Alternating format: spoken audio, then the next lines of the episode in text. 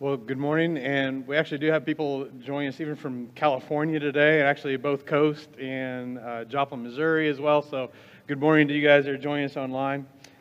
Over the past couple of weeks, we have discovered that one of the most amazing things about Jesus is that irreligious, non God fearing people, the people that we are, would consider like the big sinners, those people loved being around Jesus. And for those of us that would say, I believe in Jesus, I'm a Christian, I'm a Jesus follower, He's not just my Savior, He's my Lord, He's my King, He's my authority, one of the things that we feel compelled to do is to follow Him, to be shaped by Him, to ultimately become like Him. And over the past couple of weeks, we've been talking about the marching orders of Jesus that were delivered after his resurrection to that first core faithful group of followers, which has been passed down from generation to generation to generation. And ultimately, it's our turn because it's been passed to us that of all the things that we ha- have and can have going on in our daily, weekly schedules, it is crucial that we begin to reflect Jesus and embrace his very clear marching orders. And that is that we would make time and effort to invest in relationship with unbelievers, with outsiders, to the unchurched, to the, to the de-churched, who have walked away, to the spiritually and socially marginalized, that we would intentionally serve and love outsiders, that it could come to the point where we have earned enough credibility and trust to be able to talk about our faith in a way that would come across as authentic because we loved first and we served first. That we would invest in people and build a relationship to the point where we feel like we can invite them to gatherings and to opportunities where they would be surrounded by other believers. And fear and anxiety has held many of us back in the past, but the truth is, most people are actually open to talking about God and about spiritual matters. Yet I understand there can be barriers with some people because of their bad experience in the past, and we have to own that. As I often do, it's like if I can apologize for an entire group of people, I would apologize for pastors or churches where, or Christians that just the way they handled it actually drove people away rather than drawing them closer. And so, because of that experience in the past, we're committed to being a church that takes down those walls brick by brick.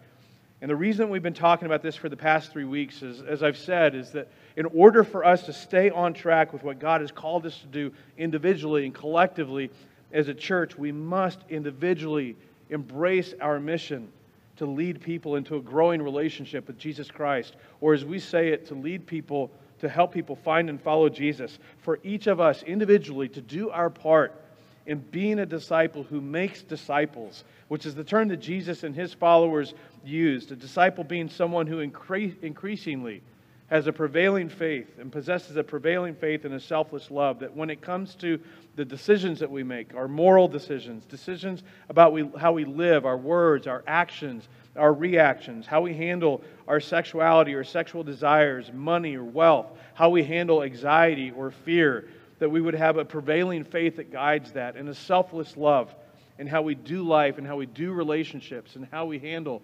frustration and anger, how we proactively and reactively, reactively live towards others and treat them, how we handle marriage and family, and the thing that the driving thing in our life is how do I reflect and honor Jesus in my actions, in my words, in my reactions, because I have put him in the driver's seat of my life. And our marching orders are simple and clear to be a disciple who makes disciples, to help people know and find and follow Jesus, to lead people into a growing relationship with Jesus Christ. And to the extent or the degree that we have embraced that personally, to that degree, we will stay on track as a church. Otherwise, New Life will just become another religious institution. Nothing more than just another church on another corner in Wichita. So today, as we finish this short series, what I want to do is shift our responsibility or the focus from yours and my personal responsibility individually to our collective corporate responsibility. Because if we want to end up 10 years down the road going in the right direction, it's critical that we evaluate in real time what we're doing as a church. Because when a church loses focus, inevitably it gets off track. But the problem is, churches generally don't know that for a long, long time. And I've painfully seen this firsthand far too many times that a church can go generations being off track. And for most, by the time they realize it, it's too late. because they've inev- inevitably become so inward focused that they've gotten into survival mode. And then they're unwilling to embrace the fact that things have been off track, on off course for a long time. And by that point, everything has become so comfortable and familiar that they're unwilling to accept the fact that the church is slowly dying. And as a result, the church chooses to experience a slow death rather than change. And eventually they have to close the doors because all that's left behind are aging people who, aging people who now lack the energy or the health to do what needs to be done. And this has happened to thousands and thousands of churches. It's happening to churches today. And it breaks my heart. And I don't know about you, but to imagine that as the story for our church, for New Life, makes me want to vomit. I'm not okay with that. And hopefully you aren't either. In fact, my biggest hope and prayer is that by the time we're done today, you would go, this, that is absolutely the kind of church that I want to be, that I want to be a part of, to help build, to help make happen. But what we learn from the because what we learn from the New Testament is that when a church is no longer doing what Christ established a church to do, that God or Christ comes along and he removes in a mystical, mystical kind of way, he removes his presence from that church. When a church is no longer about what Christ is about, he somehow limits or removes the potential of that particular congregation. And here's the thing a lot of us have made some pretty big sacrifices to get new life off the ground.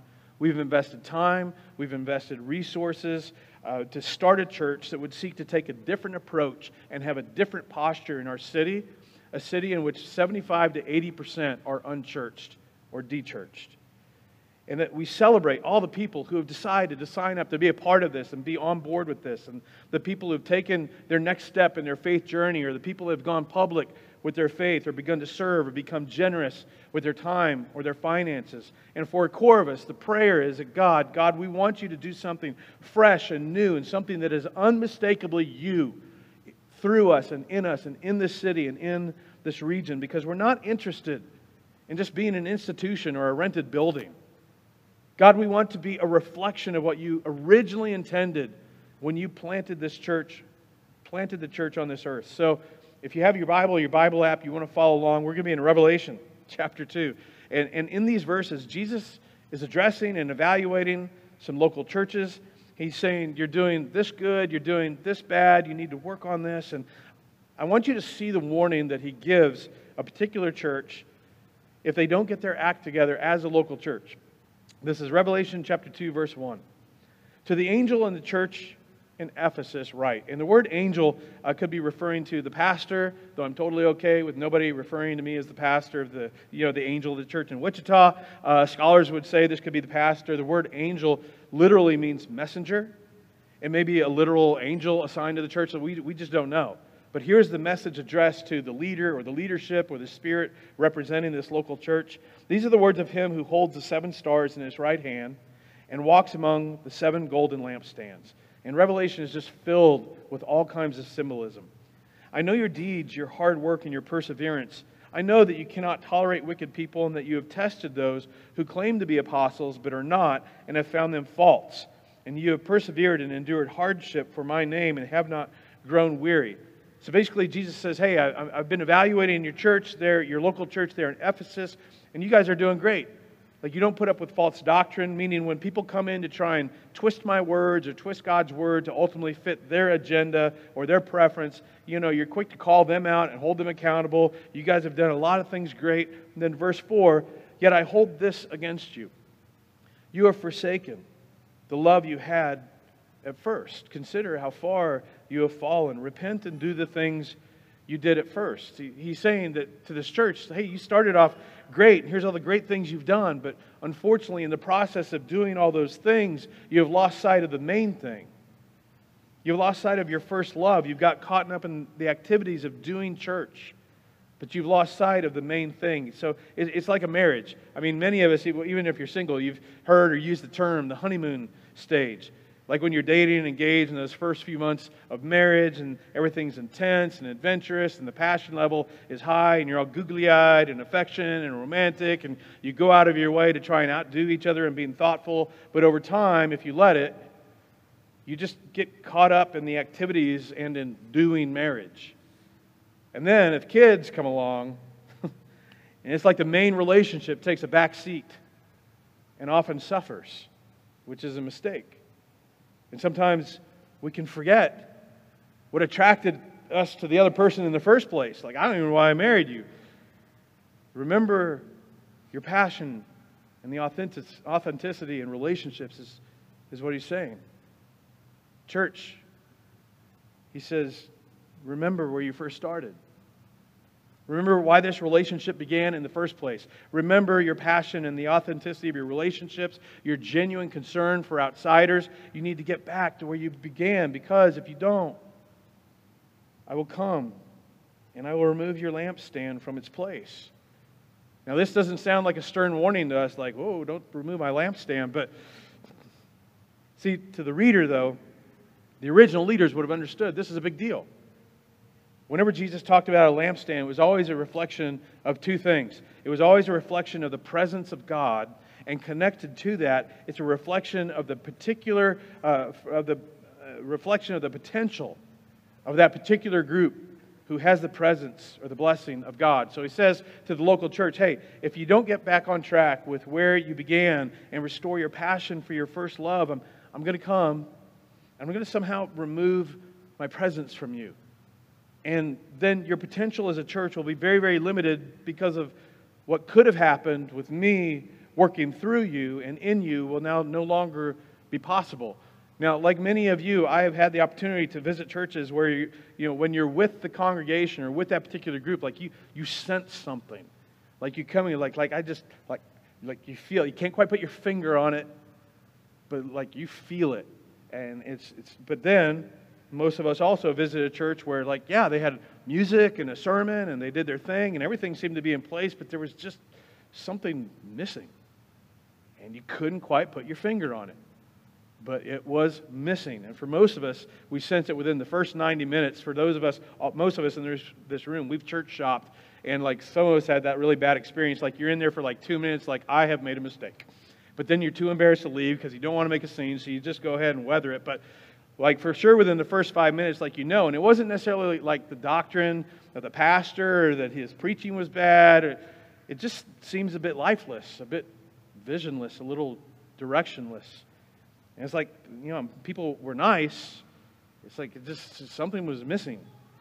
And I believe this is part of that thing that this passage is referring to. It's not necessarily that we won't keep having services and the doors will be open or they're going to be closed anytime soon. It's that in that special way where God kind of shows up and inhabits his people, it's, it's missing.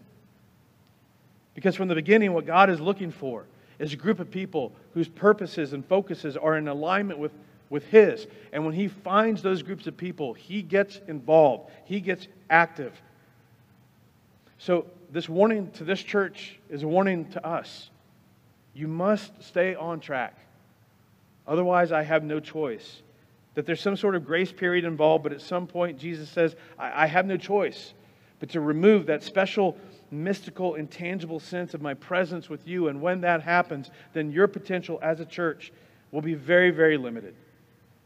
So this begs the question, how do we keep, how do we keep that from happening? As we said the past couple of weeks, one big step is that you and I individually are personally and individually committed in investing in people, inviting people, loving people into God's kingdom. But corporately, how do we stay on track? Because our mission is not a very tangible mission. Our mission is to help people find and follow Jesus, to lead people into a growing relationship with Jesus Christ, to lead people to the point that they have a prevailing faith and selfless love. But how do we, how do we know that we're doing that?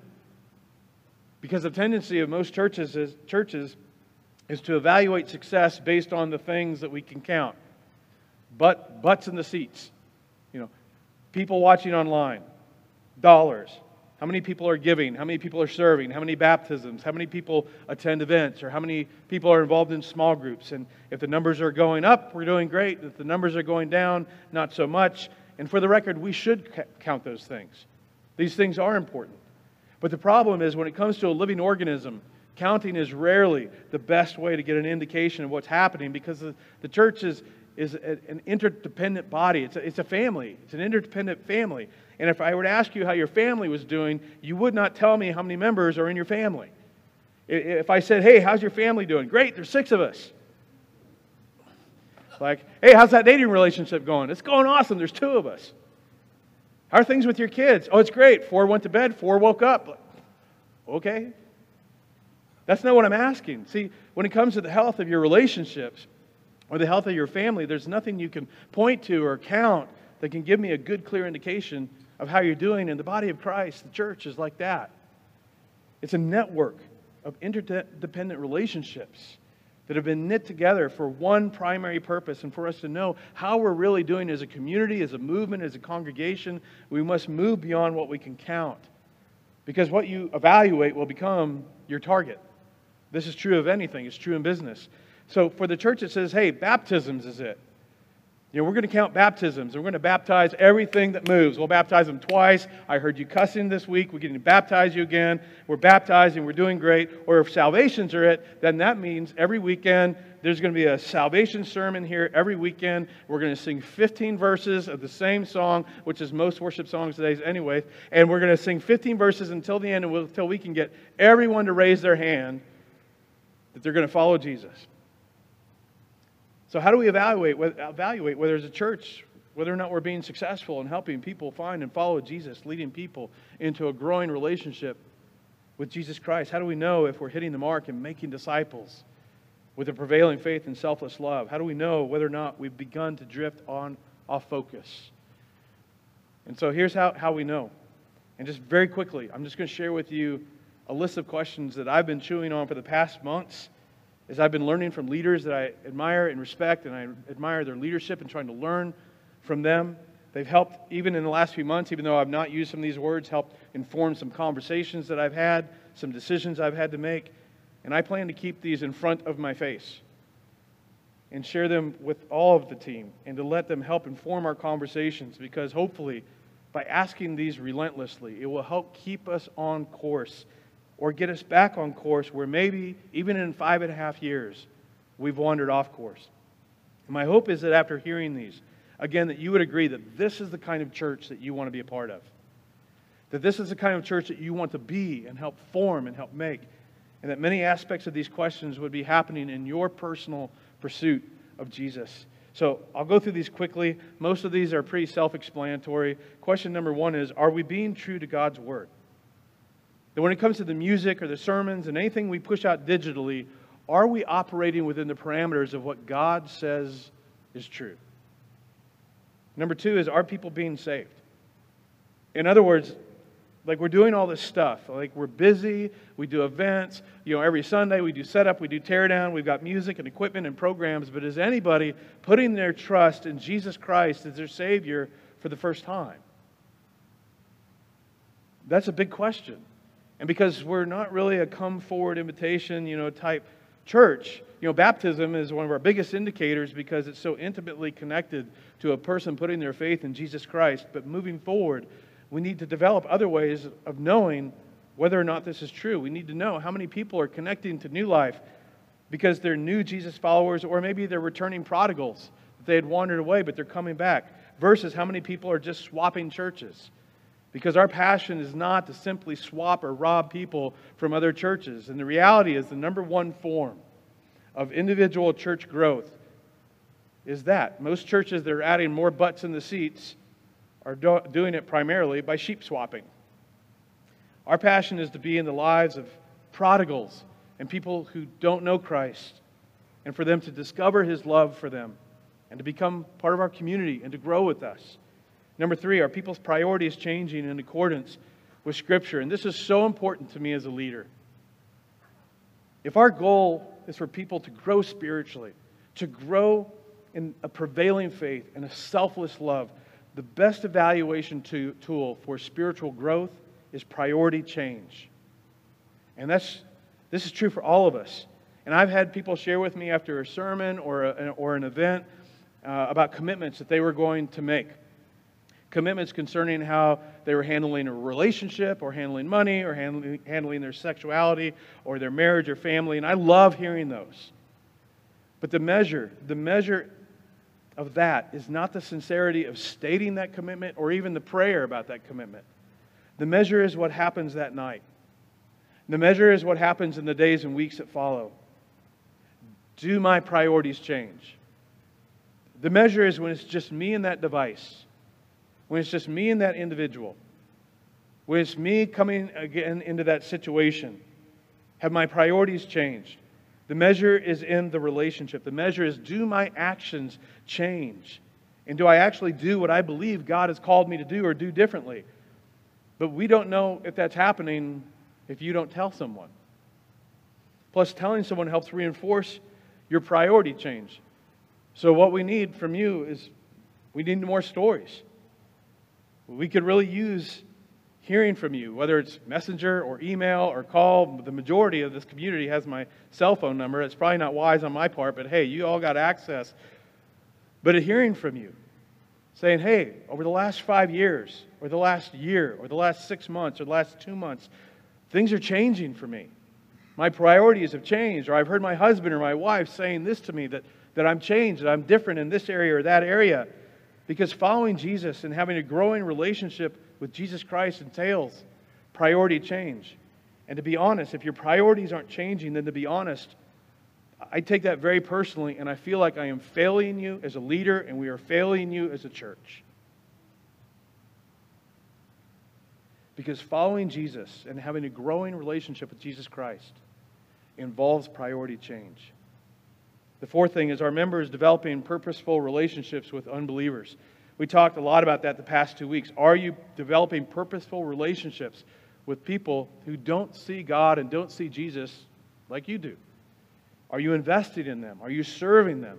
Are you befriending them? Are you speaking to your unbelieving friends about your faith? And are you developing relationships with those that are far from God with an agenda? Because as we said, just like Jesus, we have an agenda, but it isn't wanting something from others, it's wanting something for others. The fifth thing is our new lifers excited about bringing unchurched friends. As you know, we're, we're committed to creating environments that will help you connect and grow. You know, we're a family. You exper- experiencing authentic community and growth is so very important. And at the same time, we're committed to making environments such that you feel like you can or are even excited to invite your unchurched friends, to create a Sunday or other experiences where they may not necessarily agree with whatever the speaker says or what all the Christians around them may believe, but still they feel apt, you feel absolutely comfortable inviting them to come and join you.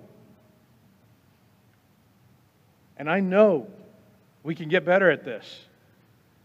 So if you have lost or you've begun to lose your excitement or your sense of comfort in inviting unchurched friends who don't believe what you believe, but they're open to spiritual conversation. We need to know that. You've got to help us monitor that.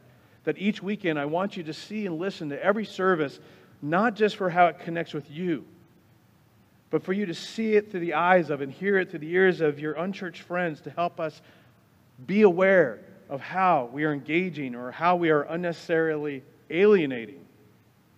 We need to know that. And we want to know that we're creating environments where you feel you can invite people. And not because I'm pestering about you about it, but because you're excited to invite them. And, and the sixth one is related do guests feel welcome? Ever experience a church where it's like the people, is, is, it, they were like people that invite someone into their home, and then once they get there, they just ignore them? Like I've shared with Shauna about Shauna and I when we were newlyweds, we moved from Southern California back to the Midwest, especially in the 80s, Southern California. We were very brightly dressed, I will just say that. And so we went to visit this church in our very comfortable Southern California style, and no one talked to us. But we liked the music, we liked the preachers, so we thought, and this is my personality, I thought, let's do an experiment. So the next Sunday we returned. I wore a tie, Shauna wore a nice dress, and the moment we walked in, we were mobbed by members. Like, oh, welcome. We've never seen you before. I was like, I was in Hawaiian shorts last week. You could not have missed me. But this, this is what happens when a church drifts. They get comfortable with the people they know, the people that look like them and talk like them, and they gather in their little groups where they know one another and they chat one another up. I mean, imagine what it would be like for me to invite you to our home and you arrive, you knock on the door, somebody opens the door, and then just turns and we go to our nor- normal routine and just ignore you. When you have someone to your house, what do you do? You don't necessarily abandon your routine, you just adjust for the sake of the person who is there. So we're not talking about making huge, dramatic, completely different changes than what we normally do. We're just talking about creating an environment where we function as a family, but we adjust some things because we have guests, we have people visiting our home, our community, our movement, who are, and they're looking at our family and trying to size us up and decide, do I want to be a part of this? And then we want to make sure that we do all that we can to create a sense of belonging for them. Because the day that we get so inwardly focused that we just become comfortable with our routine, that we're not investing in inviting and making pe- people feel welcome, we will be off track. And when that happens, we are just in, on the verge of Jesus ripping that lampstand out because this isn't just about us. It's about a world in desperate need of Christ. Number seven, and here's an area where, I, again, I know we need some work. Are people, new people, easily assimilated into the life of our church? In other words, do we have connecting points where people can easily connect so that they can get plugged in and get involved? And it's an area that I and the leadership team right now we're working on and we're concerned about. And with your help, we'll get better at that. I've been very excited for the people of just organically, like, I want to start a small group. I want to start a small group. And people taking the initiative to do that. Number eight, kind of connected to that, is are people developing quality friendships inside our church? Are you connecting? One of the things, again, that I love hearing is all the friendships and con- connections that have formed and just formed organically within this community. Uh, there's, uh, after service, my wife and I have both loved the growing number of people. Part of that because a lot of them are married and keep having babies, but just hang back after, long after everything is torn down and put away, and they just hang out and connect, and the kids play, and friendships, authentic community is being built. Authentic community is crucial to our mission. The ninth thing is are we identifying and developing leadership? As a church, we're seeking to lead people somewhere. So that means we need to develop leaders.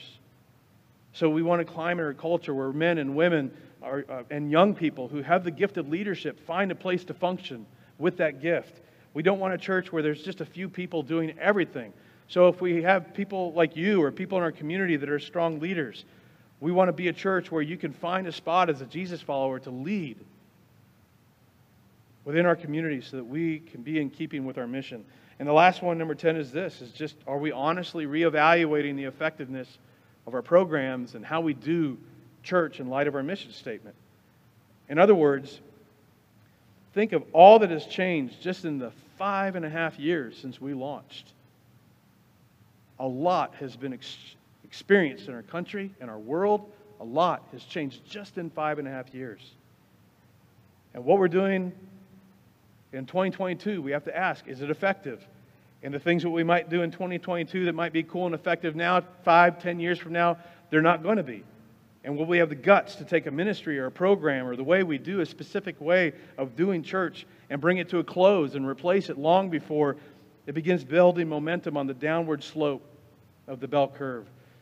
See, one of the things that can literally kill churches, and I've seen this, is the unwillingness of leadership to acts, programs and approaches and strategies that haven't been effective for years.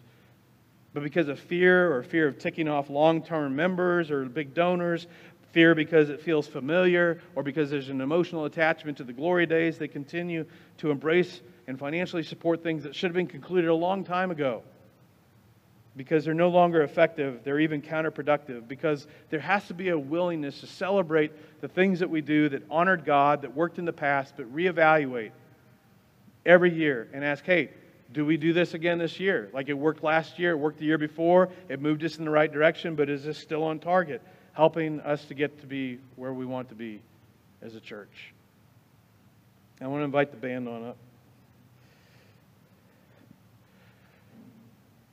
Part of my sharing this with you today is I, I just, I think, especially for some of you, if, if I'm sitting in the seats that you're in, sometimes there's got to be the question like, what, what drives this thing? What are some of the, like, how do we know? Like, we're doing well as a church. Beyond just that there's people I know and I care about, relationships for me are being built. But these 10 things are, are front and center for me. And I'm going to make you a promise. We're going to mess up on all 10 of these from time to time. And we're going to miss the mark from time to time. And right now, even, just as a community, we've got a lot of work to do. And the leadership team, again, right now, we, we're, we're leveraging a really awesome tool as we work through this to help us, and it will help us in all these areas. And we are in a season right now, we have this rich opportunity right now for innovative thought, for fresh involvement, and for some of you who have yet to plug in. But as we move forward, I just, I want you to share. I want you to share the success stories of what God is doing in your life. I want you to share how God is showing up. Even if it's just the small wins, the small victories, or feel free to rat out that person that you're married to or in a relationship with or you're related to of how you're seeing God show up in their life. Because you, honestly, they may not see it, but you see the changes in them. And I need you to share that with us so that we know what we're doing that's working, so we can do more of it.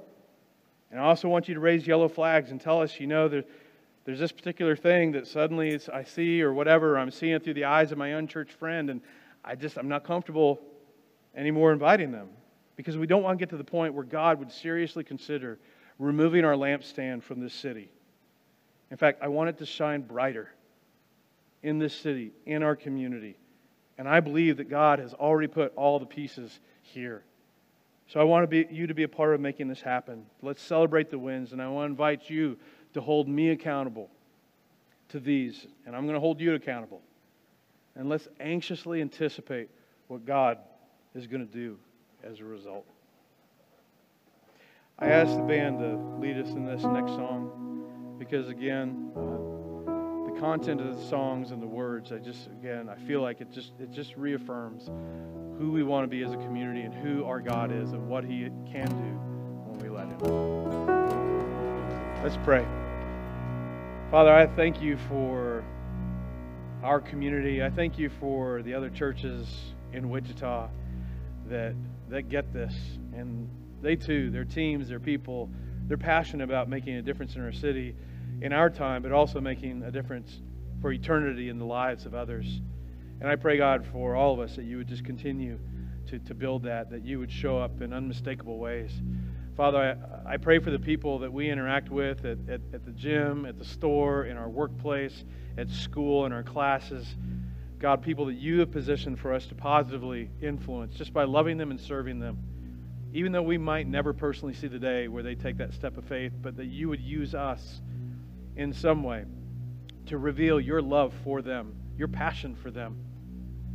And so, Father, I, I pray that you would just give us the intuition and, and the courage to serve, to love, to invest in. And Father, that you would give us the discernment of when the time is right to talk about our faith, to invite them. Without your help, we'll, we'll mess it all up. But God, you promised to help us. Jesus said you'd send a helper through your Spirit.